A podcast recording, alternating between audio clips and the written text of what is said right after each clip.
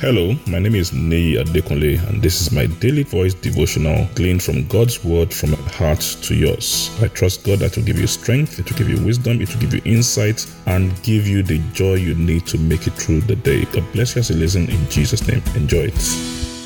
A great day to you in the name of Jesus. We thank God for His love and we thank God for His grace. We're still talking about redeeming time. Redeeming time. So let's read now Bible the book of Ephesians, chapter 5, verse 15 to 17 in the New King James Version. Ephesians 5, 15 to 17 in the New King James Version. See then that you walk circumspectly, not as fools but as wise, redeeming the time, because the days are evil. Therefore, do not be unwise, but understand what the will of the Lord is and we've been looking at Apostle Paul and his life and his understanding of time as someone that saw how God helped him redeem time. And he spoke about three major factors when it comes to our ability to redeem time, especially with what happened in his life.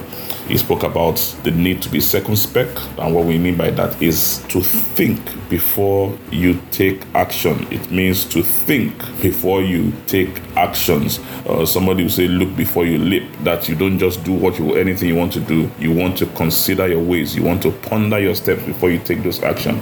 Why? You don't want to be foolish. You don't want to be foolish. He calls that foolishness. The second thing he spoke about the place of wisdom, and that is twice. He spoke about it. He said, "Do not be unwise. Uh, don't, don't, don't be don't, don't be unwise." Then the other place he spoke about the fact that you need to be wise and understand the will of God is. So when he talks about being circumspect or, or thinking about your action, he's talking about thinking that you're thinking about something, but you think the right way to do something is different from doing it. So wisdom is actually putting that thought into action.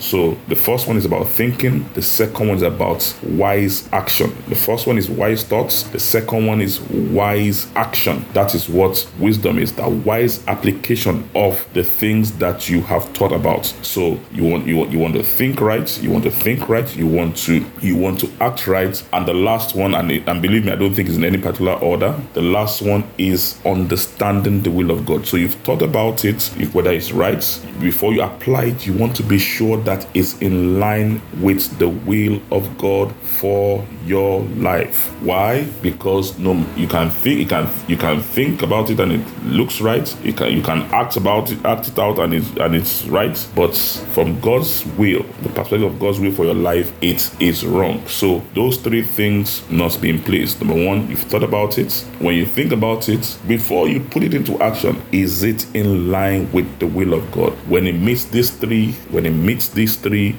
uh, demands, and you put in action, then you see how God begins to help you redeem the times and seasons of your life. God bless you. Enjoy the rest of your day. I'm sure today's message has been a blessing to you. Our prayer is that the Word of God will produce in your life and bring great results for you in the name of Jesus. You can reach us on any of our following platforms. Our email address is dvd with at at gmail.com. On Instagram and Twitter, you can reach us at Daily Voice Devotional. Our Facebook page, Pastor Nee Adekunle. Telephone plus 234 814 661 9905. Only SMS and WhatsApp message, please. Thank you very much. God bless you and have a lovely day.